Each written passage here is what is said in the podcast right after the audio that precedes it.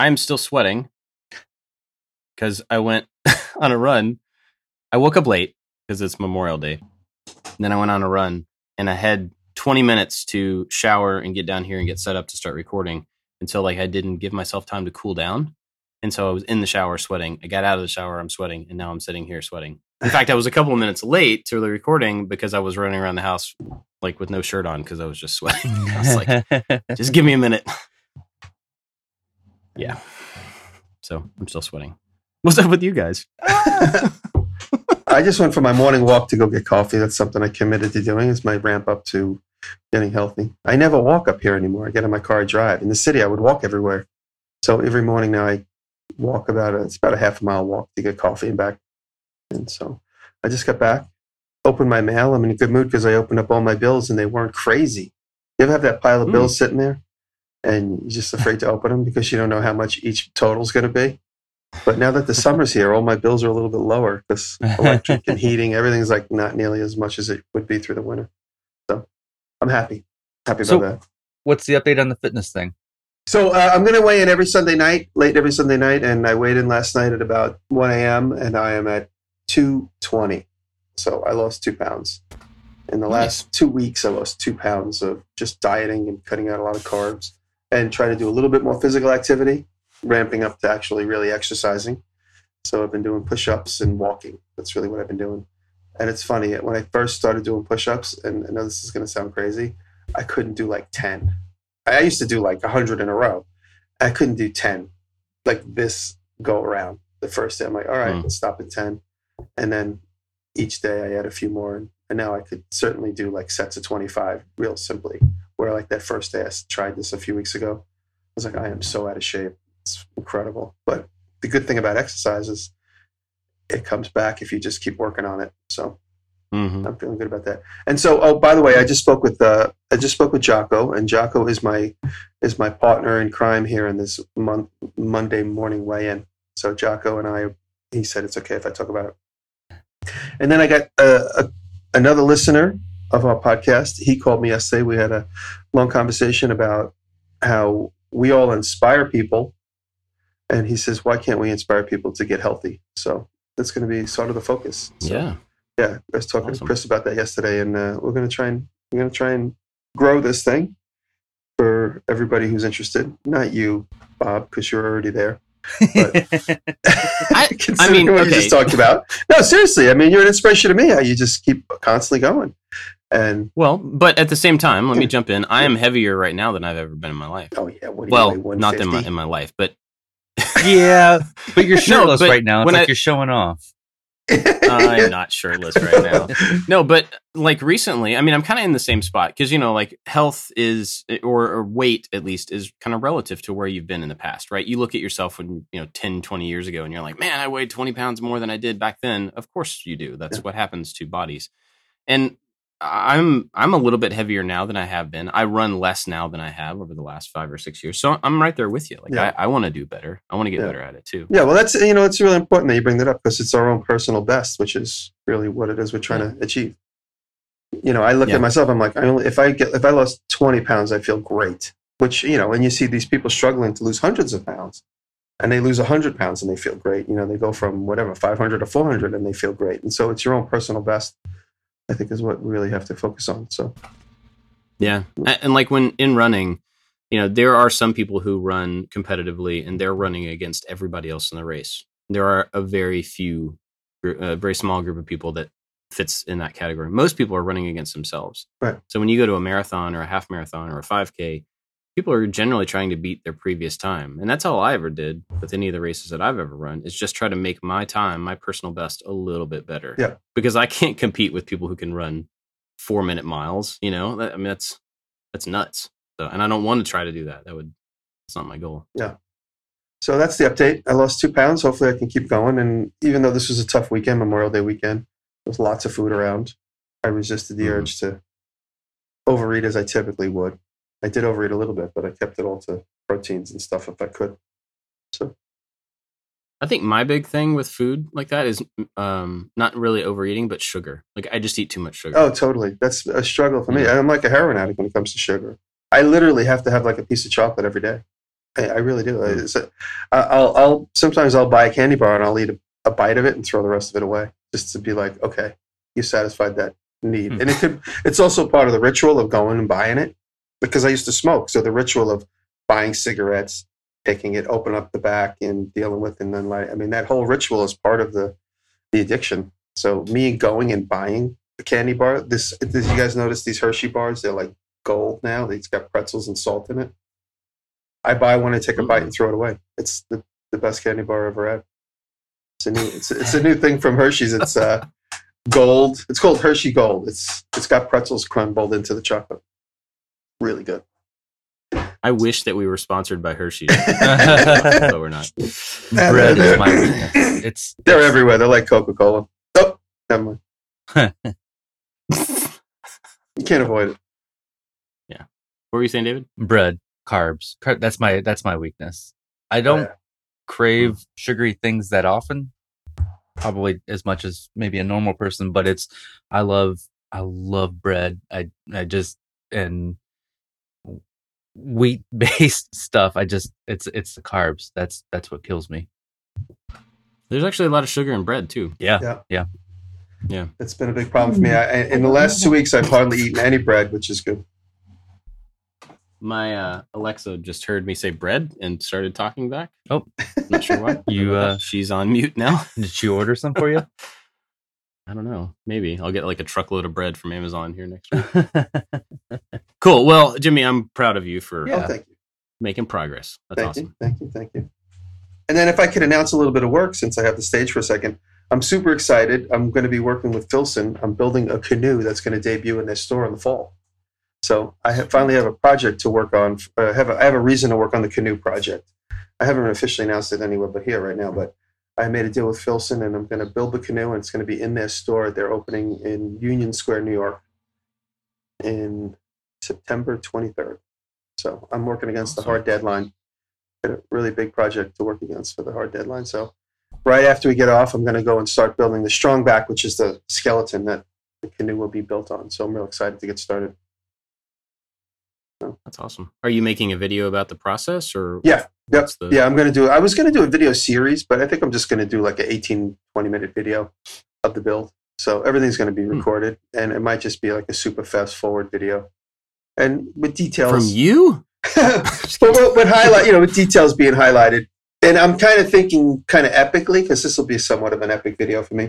I'm going to build it in my my building. Right now, there's nothing in it except for the cement floor and you know some electrical equipment that's being installed. So I'm going to build it in the big empty room. So it's going to be the only thing that's be the first project I build in my new studio. Oh, that's cool. It's going to be exciting. I could do drone shots of can- stuff. Yeah, I was gonna say you can fly the drone inside, right? Yeah. So I can go Awesome. in one door, like me, like sanding, going over my head, and out the other door. Sweet. Excited for that. That's cool. David, what have you been up to? Well, this week, I, well, last week we uh, we brainstormed some ideas on the little pocket business card holder, and um, although there was lots of great ideas, I um, I just kind of went with with one and made it real simple, and tried to make a little spring back to hold these business cards in there. But I did it four different ways. I did a power tools and a 3D printed one, and a CNC and a laser and I got some I got some good feedback from from the viewers saying they enjoyed the process. And um uh y- you know, a couple people mentioned, well, you still use really uh expensive tools to do all these. I would like to see um uh, a more budget friendly version. And then a couple people chimed in in a very friendly way saying, you know, you could just take some veneers, glue them together, cut them with a um with with a small handsaw or or razor blade and make this as well. So I thought about over the weekend trying to make the budget friendly version as well, but just didn't have time. But it was uh I wanted it was I, I like the way the video came out. So I want to do more of multiple ways of, of doing things. And then, That's cool. And then this I think that that people usually respond to that pretty well Yeah. when you have multiple options. Yeah. And then this week, I am getting a Dodge uh, Ram truck dropped off in my driveway tomorrow morning. What? Yeah. uh, uh, and I'm doing uh, an Instagram and, and Facebook post for them. No And, kidding. uh, I don't get to keep it, unfortunately. Um, my uh, yeah, I know. My father-in-law uh, was asking me if if this is going to be the thing that turns me into a truck person. But uh, Oh, we'll yeah. see. I like not having a car payment right now. So, um, so yeah, we're uh, we're just we're going to uh, go to the plywood store and my local hardwood dealer, and we're going to pick up some some supplies, and we're just going to photograph and, and film that. And so I might not have a YouTube video this week, um, but I'm also writing my channel trailer, and so we, if we have time, we might film that this week. I've been a couple years ago. I saw this guy speak, and he said, "Get rid of your channel trailer and always put your latest video as your channel trailer as a way to get more views right away." And I don't know that that tactic has has worked for me very, very well, and so I want to reinforce um, what my channel is about and some some branding. So I'm reshooting the channel trailer. That's been on my list to do for a long time too. I was in that same talk with you, and I didn't see a big uh, any evidence of that doing anything for me either. But I never got around to redoing a channel trailer, so mine's still the same one from like four years ago or something. but yeah, I've got a bunch of little things like that that I need to shoot, but they're not like you know they're not project. They're not the thing that we do on a weekly Yeah. basis that we have to get out. It's like channel trailer. I need to shoot new videos for Patreon for like the thank you and the welcome and you know. But like I don't know, just hard to make time to do those little things. I've been planning my channel trailer since like 2014. Still thinking about it. I also want to do the um, I don't know what the technical term is it for it is, but that that five second bumper at the beginning of the video, videos. Bob, you have one, and, and Jimmy, you don't. I used to, and I go back to my old videos, and I'm like, I kind of like what I did there, and I want to bring that back just to reinforce what the channel's about and the branding. Um, but it's kind of hard to write a five second video. Like, Mhm. what do I want to show? Because you don't want it any longer than a few seconds. But how can I use that time to to show what I'm what I'm doing? So that's something else I'm working on. Yeah, I think it's you know not that you asked me. Well, you did ask a question, so maybe Yeah. I'll, I can answer. I'm it. asking you. Um, okay, I think it's like really important to uh to like distill down the goal of what you're trying to get across, and then figure out the mi- bare minimum number of things that you can show, whether it's your work or you know abstract ideas to get that thing across. Mhm. But I think if you don't have that like kind of one word or three word, here's the goal, here's the thing that I want somebody to take away from it. I think it's hard to figure out what to put Mhm. in that short of a space. But You got to ask yourself, what is the definitive thing in your shop that takes two seconds that you do most often that describes what you do? What is that one action that you could film or animate? What Hmm. is that one thing? Is it a circular saw blade or a table saw blade or a hammer or a screw or a tap of the hammer or swipe of a plane? What is that one thing that you can then turn into a graphic?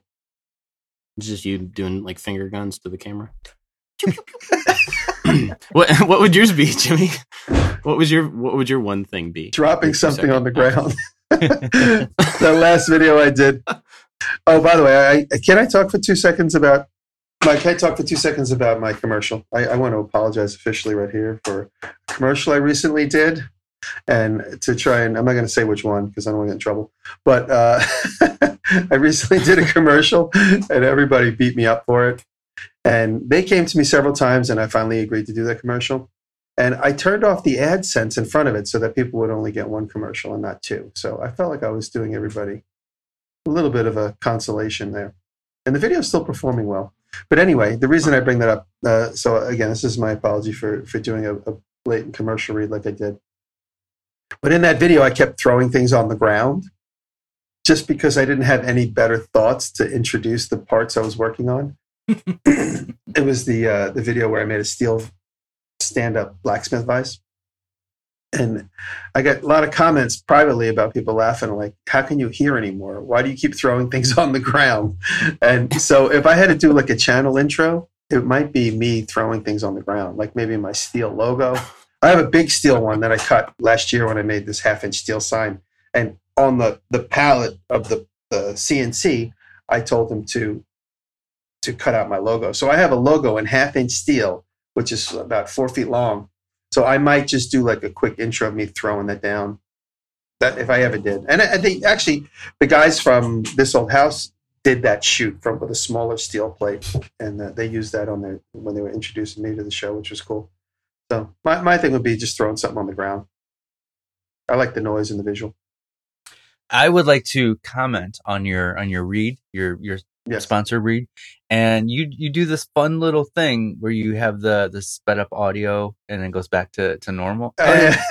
um i find that i find that so interesting and and fun and it's unique and i've never seen anybody else do that and so i i think the negative reaction you got is just because this is something different that you haven't normally Yeah. done if you did it more Right. it wouldn't be such such a big deal Right. i recently um signed a deal with this company that i'm uh i'll just go ahead and, and say it uh it's it's a company called design crowd and basically like you uh you you say hey i need a logo and then a bunch of designers design a logo and you pick a winner. That's basically how it works. And Oh, i that's got cool. called out by a couple people saying hey you used to be a graphic designer.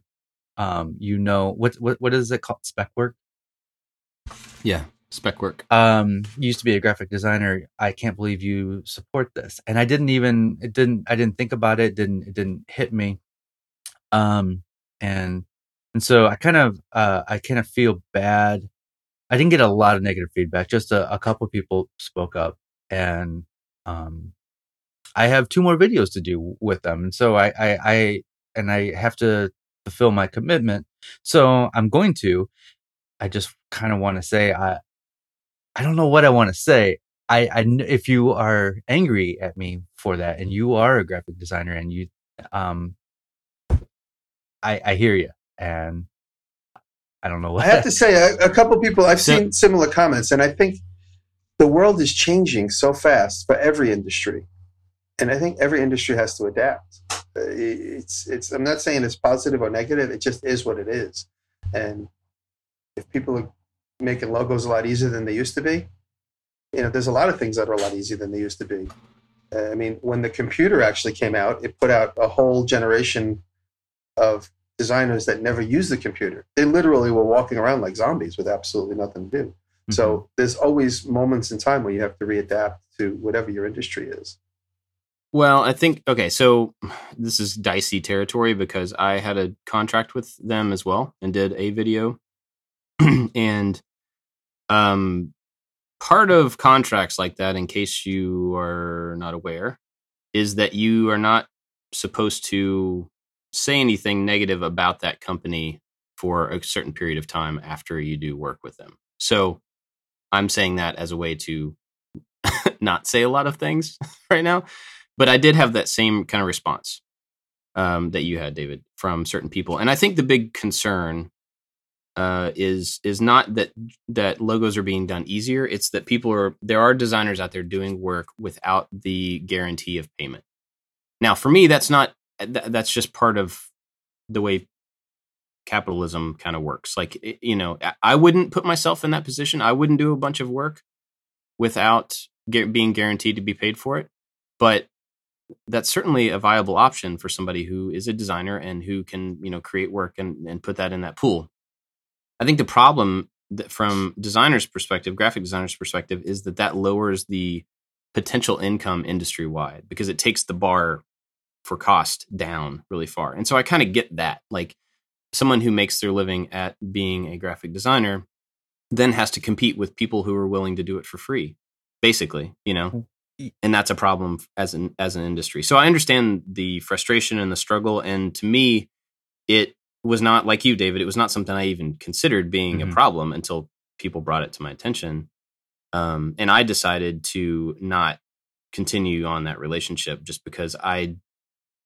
whether it's a big deal or not, it's not worth me being on anyone's side of Mhm. a situation that I don't fully understand and I'm not invested in. Like it just doesn't Yeah. you know, it didn't make sense. So I, I, I do want to say that um, you know you can know when it, the, the service is, is really cool because I'm um I'm I'm getting these design I got these designs from people from all over the world and you can go and look at their profile and you can see like these people are doing this for a living and this is a great way for people to reach out and and do something like this this this wouldn't be possible for them a few years ago when um I went to school for graphic design and then I ended up being a web developer, kind of transitioned into that role.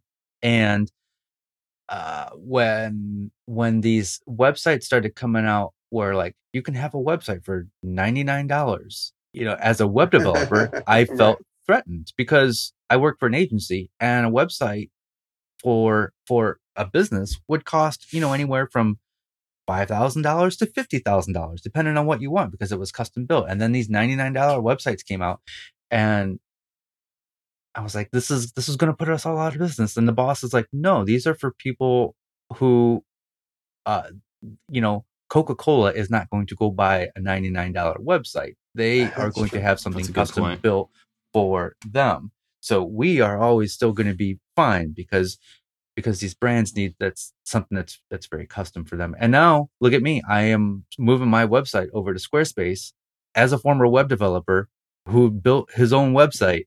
I'm so sick of it not working at times that I'm switching over to a service that's doing it all all for me. So you're right, Jimmy. Times are changing and I just hearing what both of you said actually makes me feel better about about this deal that that I'm in. Yeah, and I mean, you know, it's it's weird being signing an agreement with someone, um, and feeling like you need to fulfill that agreement. Like, you know, obviously we want to like stay true to our word. We want to fulfill our commitments. But uh, my agent, when when this whole situation came up with this particular brand that you're talking about, I, you know, brought it to him and I said, like, I'm I'm kind of uneasy about this. I don't know whether it's a big deal or not, but it just makes me uneasy to be in this kind of middle position between something that people are saying is bad for them and something, you know, it's like they're paying me and I don't know. And his response, which I thought was fantastic and true to my feeling, is that like your audience is your audience. You only get one. Brand deals will come and go. There will be thousands of them over the course of your career. So if a brand deal has a, you know, if there's a potential that that brand deal, that short amount of money can negatively influence the one audience you have, then get rid of it. Mhm. And I was like, done. You know, that's it. Totally makes sense. He was totally like in the right for somebody who makes their money on me getting brand deals. you know, I thought that was a pretty stand up thing to say. So Yeah. Uh, that gave me some confidence and, you know, reinstilled in my brain that like, of course the audience is the most important thing. And if it makes, if it alienates the audience for me to do a brand deal, then I don't need to do that brand deal. Yeah well, I, I went back a couple times and told my agent, I was like, this isn't really going to fit with my audience. And they kept pushing. He said, no, they want to do it. I was like, my audience knows that I don't do this activity or that it's not something I've ever advocated for in any way, shape, or form. And he goes, they keep pushing. So I said no to them a couple times and then I finally went for it. And I just try to make the read fun and interesting because if I was reading, if I was hired as a voiceover guy, I would try and do my best to read Mhm. uh, excited and fun and and I like I haven't seen this video. I, now I'm really curious. After show, you can tell us which one it is. uh, and uh, and I, I shrink my voice because when I am editing my reads, I do it choppy. I, I just I try to read each line individually, and then I just piece them together because my I like the jump cut style, and then I I'll shrink the sound, I'll shrink the clip to pitch my voice higher because it's fun for me. I, it kind of reminds me of those crazy car commercials where it's like the tractor pulling and, and like here we'd have uh, Englishtown Raceway, Englishtown Speedway in New Jersey when I was a kid. They used to have like a high pitched guy saying it. He would just do the personal read and then they would pitch his voice higher and speed it up. so I think of those kind of things and uh, it just makes me laugh. So I, I do it to entertain myself and I got a lot of feedback on it from friends that are like, "Oh my god, that's so funny! You were so sarcastic." I was like, "I don't think I really was." I'm like, "Dude, you were so sarcastic." I was like, "I don't think so." anyway, it was fun, and the video's performing much better than I expected. So the great thing um when i started doing the brand deals uh i was i was very worried that back, you know, back in the agency days, like you, the brand would give you things to talk about. So when we recorded voiceovers for these companies, whatever, we stuck to the script. And, but that's not really the case as being um, a YouTuber. They, So they they, will give us talking personal. points and they're like, use your own voice, talk to your audience the way you would talk to your audience. And so, uh, it, it has been a, a very pleasant experience. And I, um, um, and, and all, eh, rarely, it's very rare that I'll record the, the spot and then the company come back and say, Hey, we need to redo this. Yeah, I, I think they, for the most part, they get it. They understand that. Yeah. you know, people watch us because they like something about us or something that we do, and they want to enforce or help reinforce that rather than trying to override it. But I, I really love the more integrated brand deals I get that are just it's just ever present. It's not anything I have to really have to talk about. So that's really what I always like to push for. I, those feel, Sometimes, yeah, the, I was going to say the integrated ones put a lot more pressure on me. So if it's a, um, if it's a tool company or whatever, and they want me to use the tool in the thing, I always, I feel like that's a, a higher pressure deal for me. And like, okay, was this video good enough for them? Or if it's totally unrelated to what I'm doing and I just have Right. to record a 45 second spot, that's, that's a great it's a great point of view. Yeah, Yeah. yeah. Me and Brett have fun with it. We just try and just do some cool shots, and you know, Yeah. we we do some like uh, almost like uh, over the top stuff, just because it's like, hey, it's we're not trying to hide anything here. Let's have fun with a couple of shots. Like you know, I'll grab the a couple times I've grabbed the tool out of the shot, like as a transition, and I pull it away from the camera, and it's it's we have a little bit of fun with it. So I haven't talked about what I'm doing. what are you doing, Bob? Nothing. Just kidding. Um, I let's see. What did I do this week? So this week we got a video coming out that's um, it's really simple, but it was kind of a fun little thing to do. Uh, I made and other people have done this for sure, but I made like a little like what did I call it? Plywood dolly thing. And so it's this small little board with um, some casters on the bottom and a little locking cam thing on the side. So you set it underneath a piece of plywood on one end, and then you lock the cam onto it, and then you can pick up the other end of the plywood, and it it rolls the opposite end. So you Oh, only like pick skate, up one end. Like a skate on a piece Yeah. of plywood. And it's really simple. And I I did one quickly, not for video, just to get it done, so I could move plywood sheets by myself easily because I have like a bum shoulder, and so the older I get, the more the shoulder hurts, and the more a three quarter inch sheet of plywood is, is It's like harder heavier. and harder. do heavier and heavier as you get older. Yeah. That's weird. it really does. Um, I have a similar. so this is the first step in me like getting old and starting to make tools to make jobs easier. but gotta hire somebody. yeah, so so I made this little thing and it kind of worked. And then we started brainstorming like, oh well, what would be a better way to do it? And I drew up three ideas on the whiteboard, and kind of we were Josh and I were just talking through them, going like, well, this one like kind of would work, but here's the problem. Oh, this one would be a little bit better. And then we went through this whole thing, spent like 30 minutes, you know, talking about the easiest way to construct these things and why which one would work better and easier and all these things. And I'm like, well, this would make a good video. Uh, Not just the build of the two second little thing, but how did we get to that? So we'll see. I haven't actually seen the edit of the video yet. Um, I should have it today or tomorrow, but it's halfway about like the design process and coming up with like, here's the problem, here's a way that I solved it, and then two better ways to solve it. And we're going to pick the best one to make and then make it quickly. And it turned out it works really well. It's super fast and easy to make. But the fact that it locks onto the board with the little cam, it's got it's actually got two cams, one on each side, but I figured out that I really only needed one of them. Um, but once you lock it on there, it works really well. And you could do two sheets of three quarter inch plywood by yourself with no problem at all. And so that's kind of cool.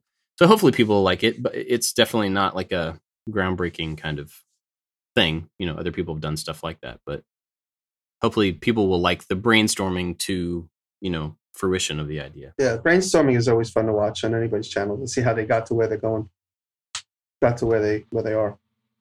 Yeah. And then um so that's this week. And then I started working on a chair uh for outdoor.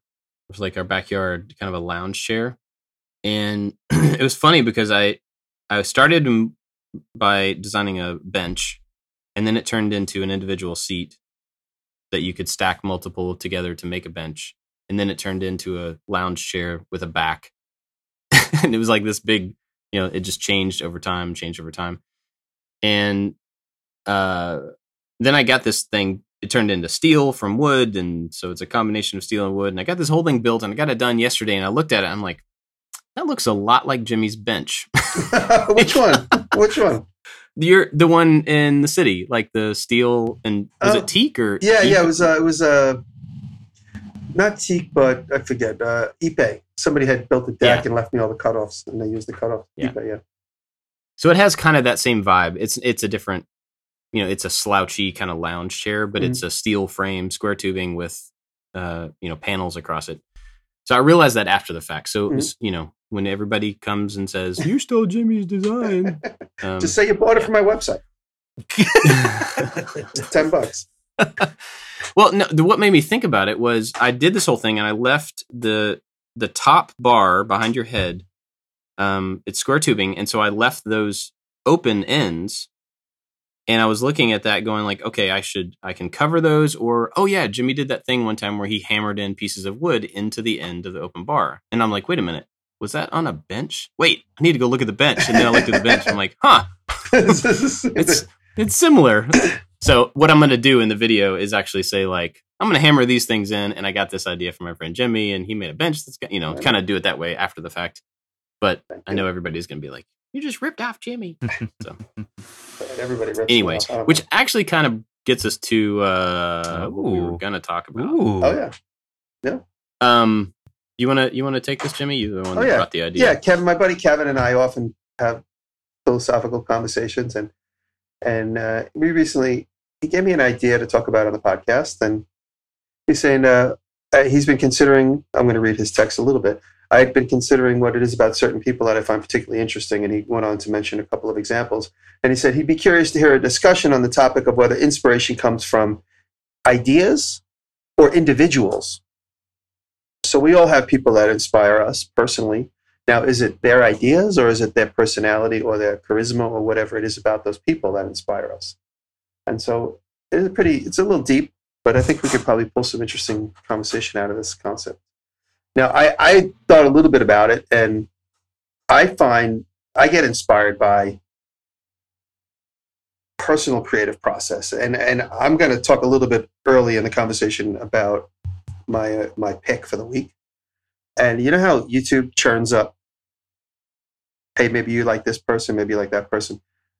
I listen to a lot of music, and Townes Van Zandt popped up on the sidebar. Now, Townes Van Zandt is a name I've been hearing my whole life.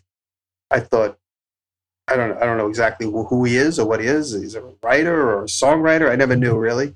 And I clicked on the video, and Townes Van Zandt is a songwriter, and now I know everything about him and it's something about his charisma, his songwriting ability, the things he writes about, the fact that he's famous because all of his songs are sung by other people, uh, including, for instance, uh, "Dead Flowers" by the Rolling Stones.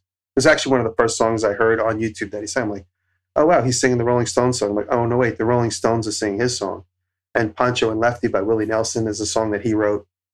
And so something about his charisma, his whatever sadness he had, which caused him to write all these a lot of really sad songs. But there's a real human element to all of his music, which, and I've only just been listening for the last ten days, and so there's a person that inspires me to like really get in touch with like what it is about what drives his own personal artistic drive. And it's just this guy, and, and a lot of times I, I always say entrepreneurs are born they're not made. Rock stars are born they're not made. And it's like the person is just like you see these rock stars they're all like rail thin and like they're just so eccentric. Like for instance like steven tyler comes to mind. Like you i don't think anybody can grow up to decide to be that they're just they are who they are and so that's that's part of what inspires me is like seeing people like that and thinking like they were they were put here i'm not very religious but they were put here by a higher power to to be exactly who they are. And so that inspires me is to see the lifestyle, and I'm getting a little too long winded here, but the lifestyle and, and the artistic expression of somebody's life. And uh, most recently for me, it's been Townes Van Zandt as a songwriter and a poet. And it's, it's pretty amazing work if you haven't listened to him. He's, uh, he sings a Hmm. lot of sad cowboy songs and a lot of songs we all know because a lot of his songs were then re-recorded by famous people, more famous than him. So I'll stop the conversation off and end it there. I I uh, I have a different view on things. I don't think people are put here to do a thing. I think uh whether it's a musician or an artist or uh, anybody who creates something, I think that creativity it, and that persona is a, a collection of experiences that makes that person. So you'll you'll find like a, a a lot of a lot of rock stars, you know, they grew up in um you know poor poor conditions. I mean, like this this can go um with with with all genres, not just rock, but like and and maybe even um sports heroes. You they maybe they grow up and they don't they're not in the ideal situation and so they find this thing they surround themselves with people with uh that are like-minded and they become really good at playing the guitar because that's their way of escaping from where they're at or they become really good at at playing a sport because that's that's that's their that's their ticket to uh, a, a, different life.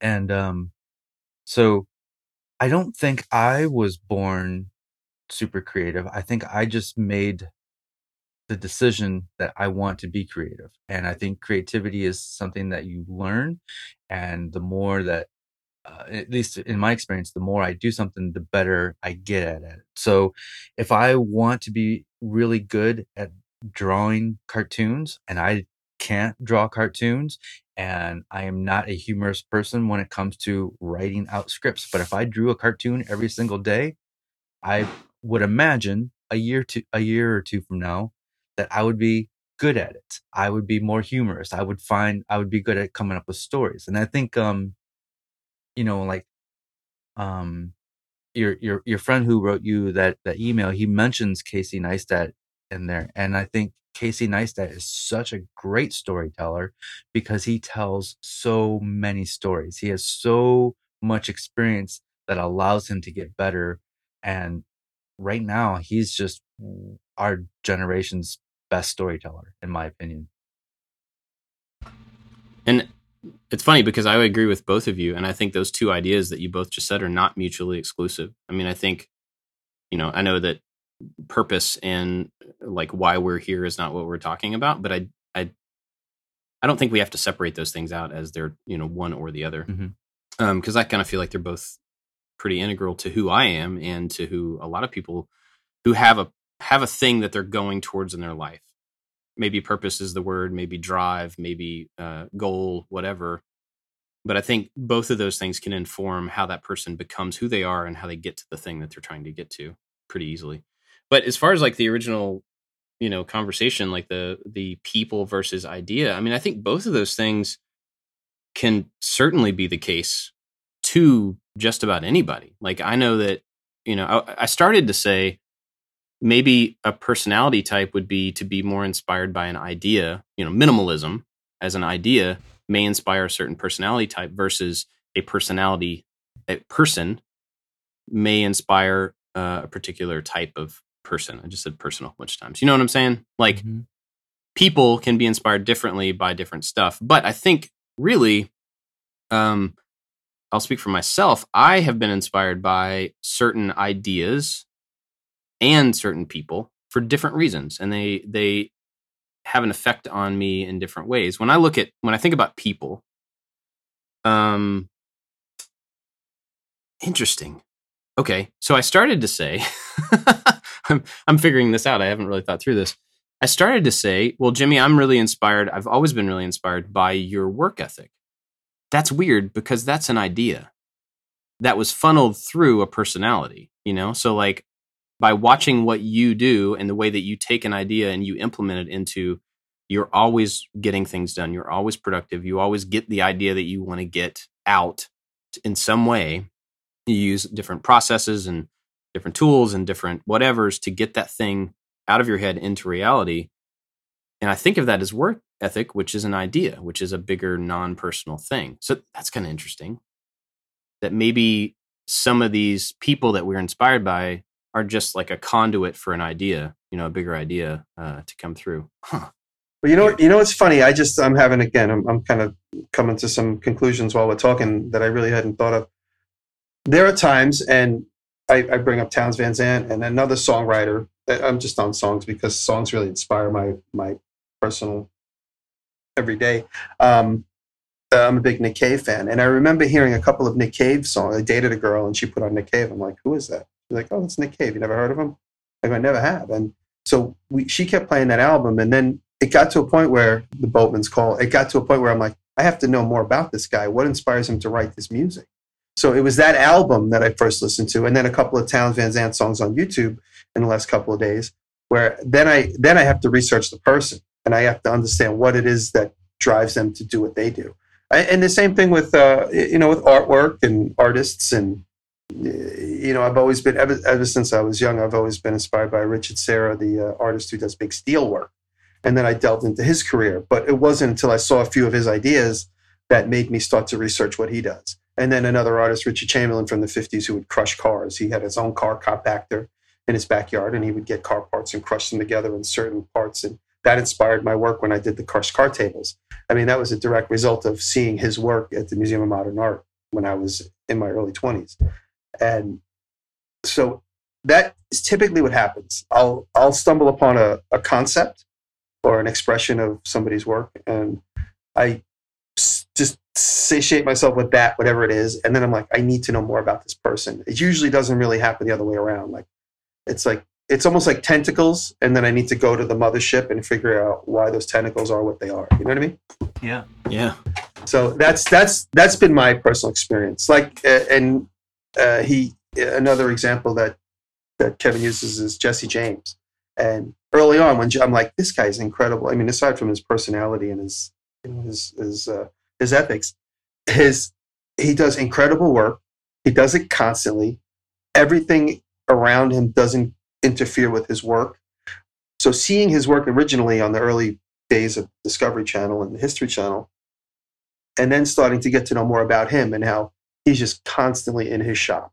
Jesse James, I'm talking about, and his work is just it, it is what it is what he is. His work is him. And he went and learned blacksmithing and he figured all that out. He was the first person that I noticed in this blacksmith boom that took place in the last seven or eight years. He was the first person I'm like, wait, he went and learned blacksmithing? Why would he need to do that? He knows how to do everything. But that just set him in a whole new direction of artistic expression. So it, it is ideas that lead to me getting to know the people. So mm. that's that's something I didn't really think mm. about.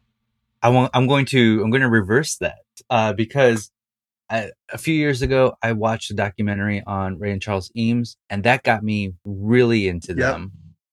And I think that's what set me off into this mid-century modern, um, style. And it turns out, so I have, I have a few books and this is a mid-century modern book called Mid-Century Modern Complete.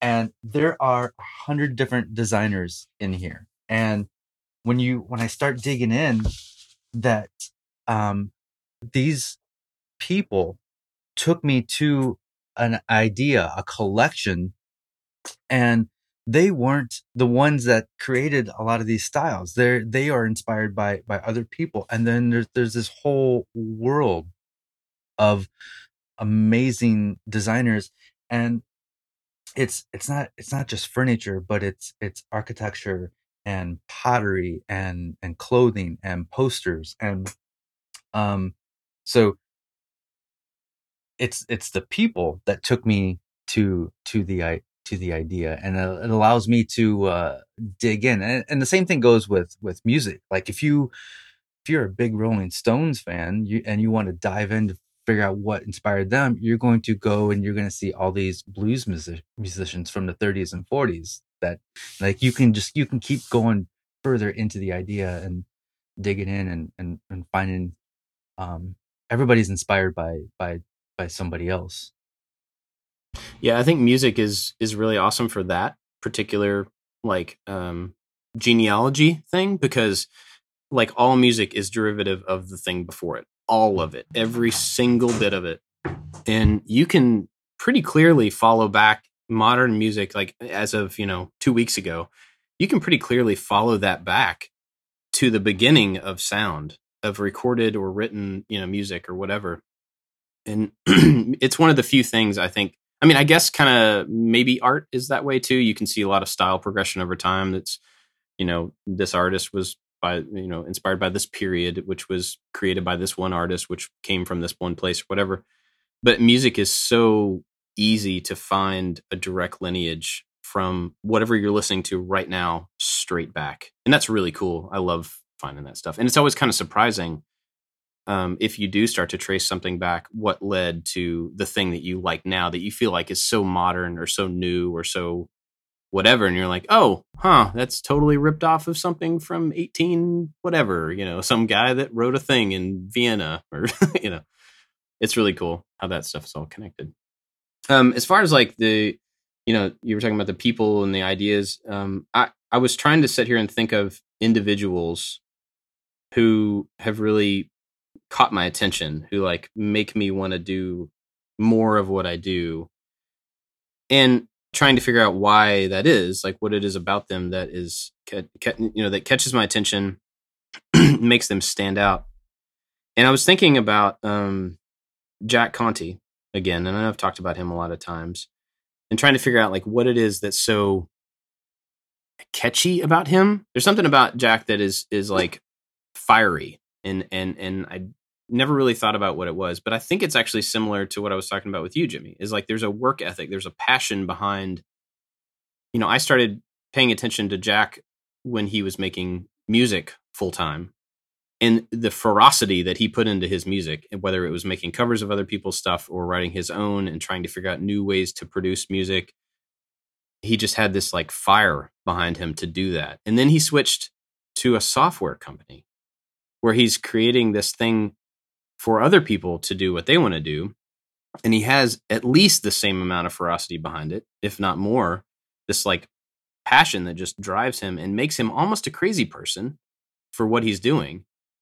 And so it's not necessarily that I'm super uh, inspired by software companies or by music videos, but the fact that that dude is willing to put every single bit of what he has into the thing that he believes in and the thing that he wants to further. And the fact that it's now patreon it's it's much more outward facing right? So he's putting his passion into something that is for other people. Granted it's a company. He's making money. I'm not trying to like gloss over that. But he's creating a thing for other people to be able to make a living at the thing that they're passionate about. And so think he was, you know, just one example of a few people I was trying to think of and why they're interesting to me or why I gravitate towards them. And I think a lot of it is just they have a thing, whatever the thing is that they care about, but they are so driven to go after that thing almost to a fault. You know, like they will set aside things that maybe you shouldn't set aside to follow that passion wholeheartedly. And I think that's an interesting uh, model, even though like I, I've got different lines of of my priority for my life. Like my, you know, I wouldn't want to set aside my family life, uh, my wife, any of that stuff to any degree for the sake of pursuing. I like to make stuff like they're first, but the idea of fully chasing it with everything I've got, that's not directed to the family. That's pretty awesome, and that's that's something that motivates me to stay productive constantly. I I totally yeah. see the connection on why you uh, and why you like Jack Conte so much. He's he's a crazy positive person. I don't think I've ever seen him say a negative thing ever, and I, I see similar traits in you, Bob. Whenever you do want to speak in a negative way about something, you you pause, you think about it, and you look for the the best way to phrase it. and um, so you both are crazy positive people. Um, he's creative and and um runs a business like you run a business uh is a musician just just like you and so i see a lot of the connections there with jack conte hmm.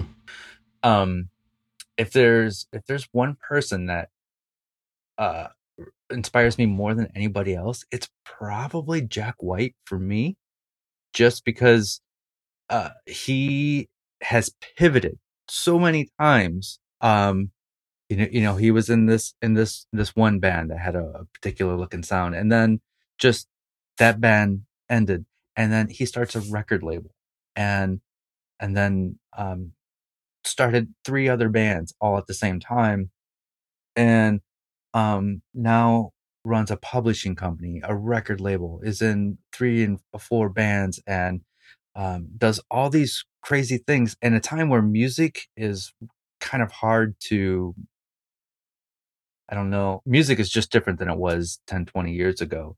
And so it's it's uh it, it to be creative is i think a little bit more difficult because there's more outlets for people to express themselves. And he's doing things that nobody else has ever done and i just find that so so creative. And so i'm very inspired by him. I've stolen ideas from him. Like in my videos i wear red every single video. There's a few videos in the in the past where I had to do laundry or whatever. But that that that look, I want people to associate that that's a dude in the red shirt. And when you when you watch him live now, he's always in blue, blue and black. And like and so that's just kind of an idea that that I that I stole from him.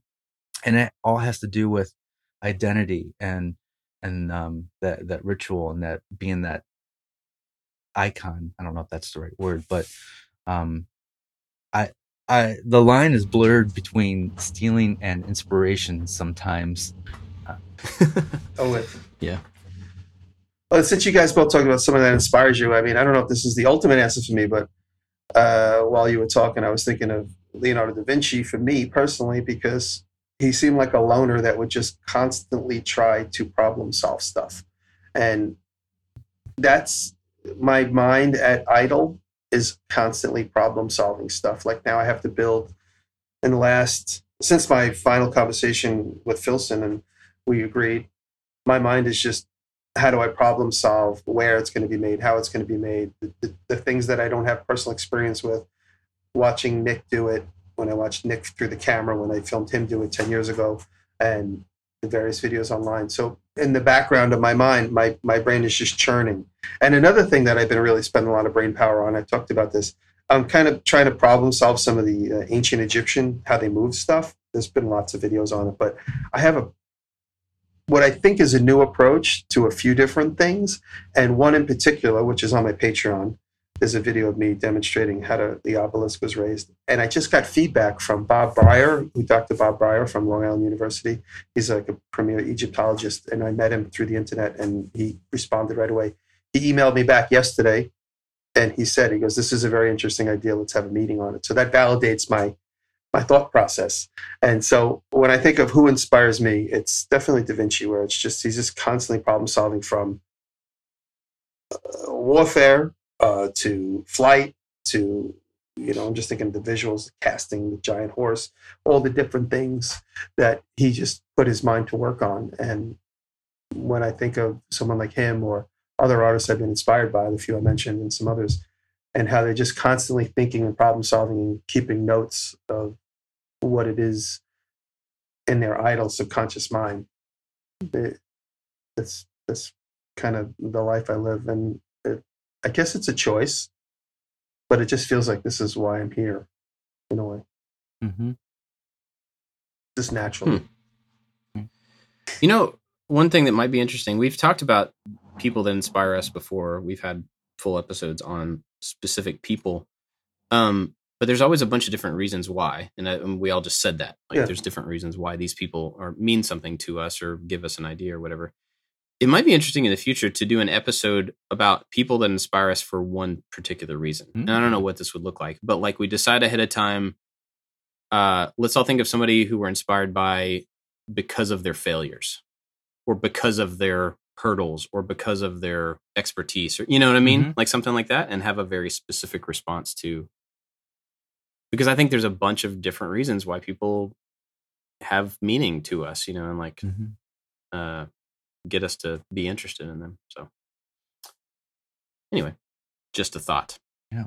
Um, You guys got anything else on this? Anybody else you want to talk about, or we're running a little long? Just quickly, I think a lot of times um, we're inspired by people's style, and sometimes that style may have come from solving a, a problem.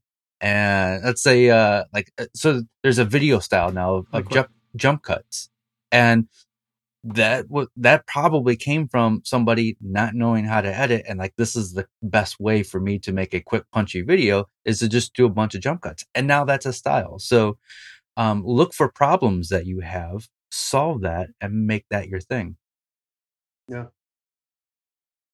I love jump cuts. Yeah.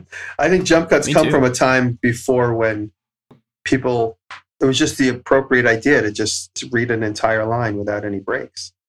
And maybe they were more prepared to read the material or to do the material. And then when you, people started doing things more spontaneous, they're like, oh, wait, oh, I, I messed that up.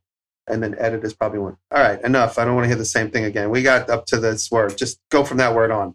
I'll blend it. And then, you know, went from like the soft, quick cross dissolve or, you know, you cover it with another take of, of of a cutaway or whatever.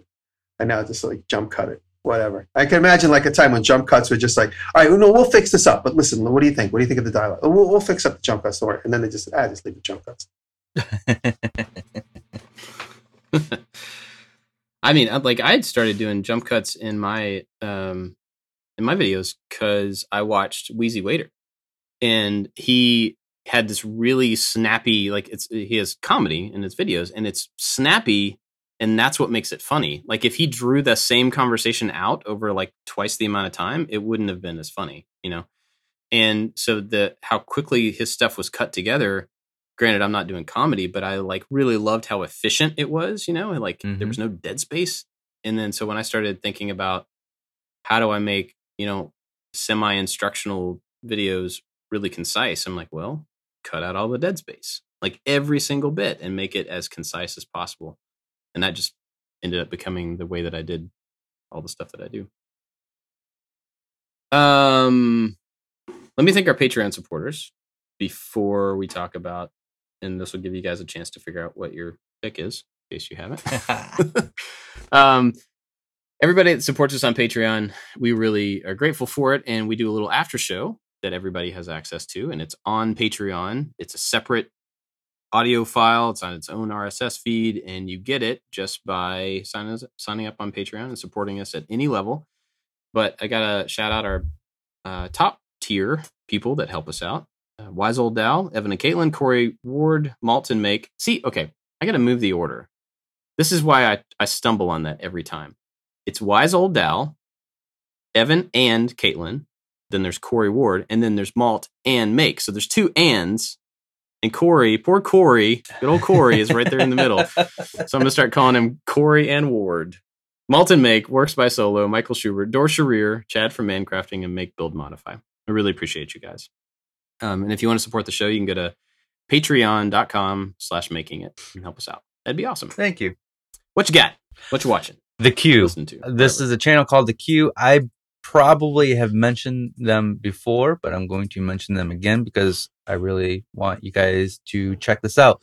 Uh, this person does some really creative stuff, uh, making things out of uh, uh, um, like popsicle sticks and toothpicks and lots of cardboard. And in his latest video, he created a an egg opener, so it like cracks an egg and and Oh, splits cool. It perfectly. And it's it's engineered very well, and it's in a very a very efficient tool. So just a really clever channel that you may learn something. And it's a huge channel. It's got like 3.8 million subscribers. So maybe you already know about it, but really cool. Wow. Right on. Well, I mentioned it already that I've been listening to a lot of Townes Van Zandt and I discovered him on YouTube. So I'll make that my pick of the week. If you don't, if you like depressing cowboy music sung by the writer himself, check out Towns Way Van to Zandt. sell it. Yeah, no, it's good. It's really good stuff. and you'll, like I said, you'll discover a lot of songs you'll you've heard other people sing and made famous, not knowing where they were originated. And you might discover a gem. Yeah, I'm interested to listen because I've never heard his name. So it'd be cool to hear some like songs that I already know and be like, oh, okay. Yeah. I'm looking forward to that.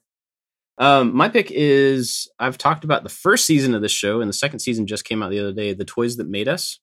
It's a Netflix uh, documentary series, and it's all about toys, like toy specific toy brands or companies. Um, and they're about an hour long episode just about how a toy came about, and you know all the ups and downs of the toy business over whatever the the life of this toy is. So the first season they had, you know, it was about Star Wars toys and GI Joe and He Man and Is it Barbie? something else. Yes, Barbie. That's right. And then the second season, uh, Transformers, Lego, uh, Hello Kitty, and some uh, Star Trek. So the cool thing though is like I'm I'm a Transformers fan, so I was interested to hear about that. And it's a there's a really kind of funny s- cyclical story of like branding and licensing stuff that happens in there that I didn't know about. So that was kind of funny. And then uh, the Lego one is really cool just to see the ups and downs of a company that you think of has just always been there. They haven't actually always been there. But when you think of Lego, you think like they've never had a problem, right? They've always been there. They're always a staple for children. And turns out they almost went bankrupt like 10 times or something and barely made it through a bunch of different seasons. And so there's some kind of cool stuff. And you get to see a lot of toys that you may have had growing up or stuff that you never had. Um, it's a good show. It's like a well made, kind of fun documentary about toys. Yeah, check it out. And it's on Netflix.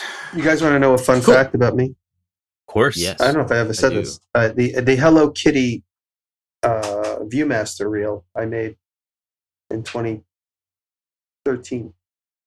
I designed and set up the. I learned how to make a ViewMaster viewing thing. If you, if, if anybody even knows So- what a ViewMaster yeah. is anymore.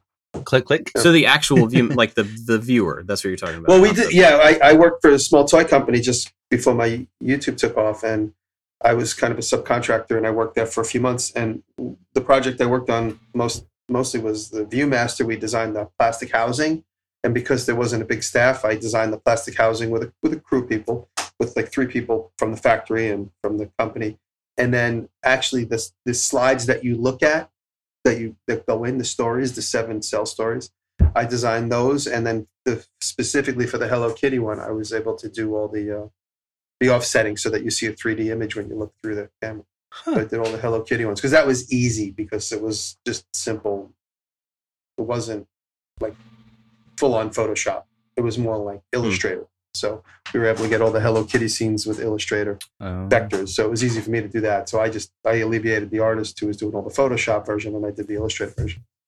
So to make an offset stereo image is a little complicated.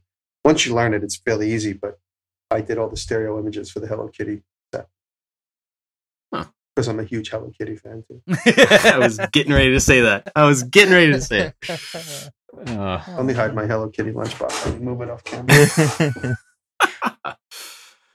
all right, cool. You guys got anything else? We got we got secret after show stuff to talk about. yeah. Oh, cool. That's, I want to give a little shout out to my bro Derek. Derek, I love you. Oh. No. He just texted me and said, "Tell tell, tell me you love me on the show." Ah, You, you have no idea how many texts you're going to get now that say that. Cool. Well, thanks for listening, everybody, and uh, we'll see you next week. Bye, guys. Bye.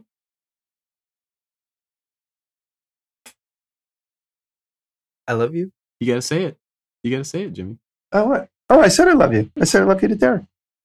Oh. oh Such a letdown to Bob.